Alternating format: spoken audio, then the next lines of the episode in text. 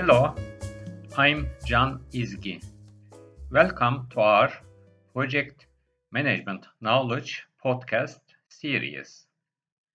In this podcast, I'll talk about when to use quantitative risk analysis and its benefits.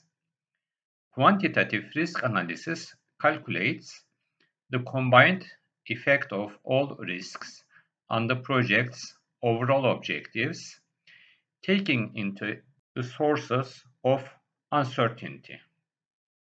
Performing quantitative risk analysis is an optional work, but when it is appropriate, it helps us to measure the overall impact of all project risks. We'll be able to see the big picture.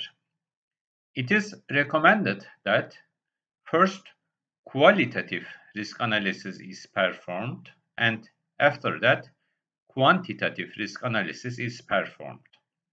In qualitative risk analysis, one assesses which individual risks have a significant potential to impact project objectives.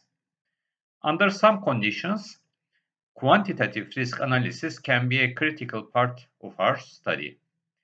These conditions are the project is large and complex, or strategically important, or it is a contractual requirement, or it is required by a key stakeholder.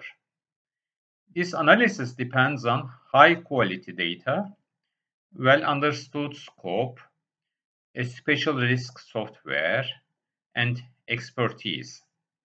The analysis should be performed continuously throughout the project's lifecycle. After the quantitative risk analysis, we decide about the risk response plans for individual and overall project risks.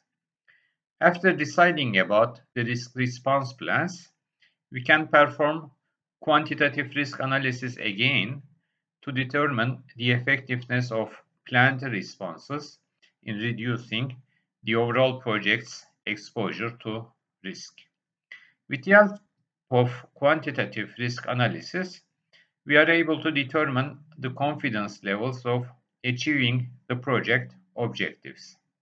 If you'd like to learn more about quantitative risk analysis in project management, you can attend our related courses. Please contact me at can.izgi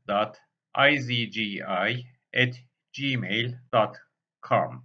You can support us from our Patreon page, which is patreon.com slash project management.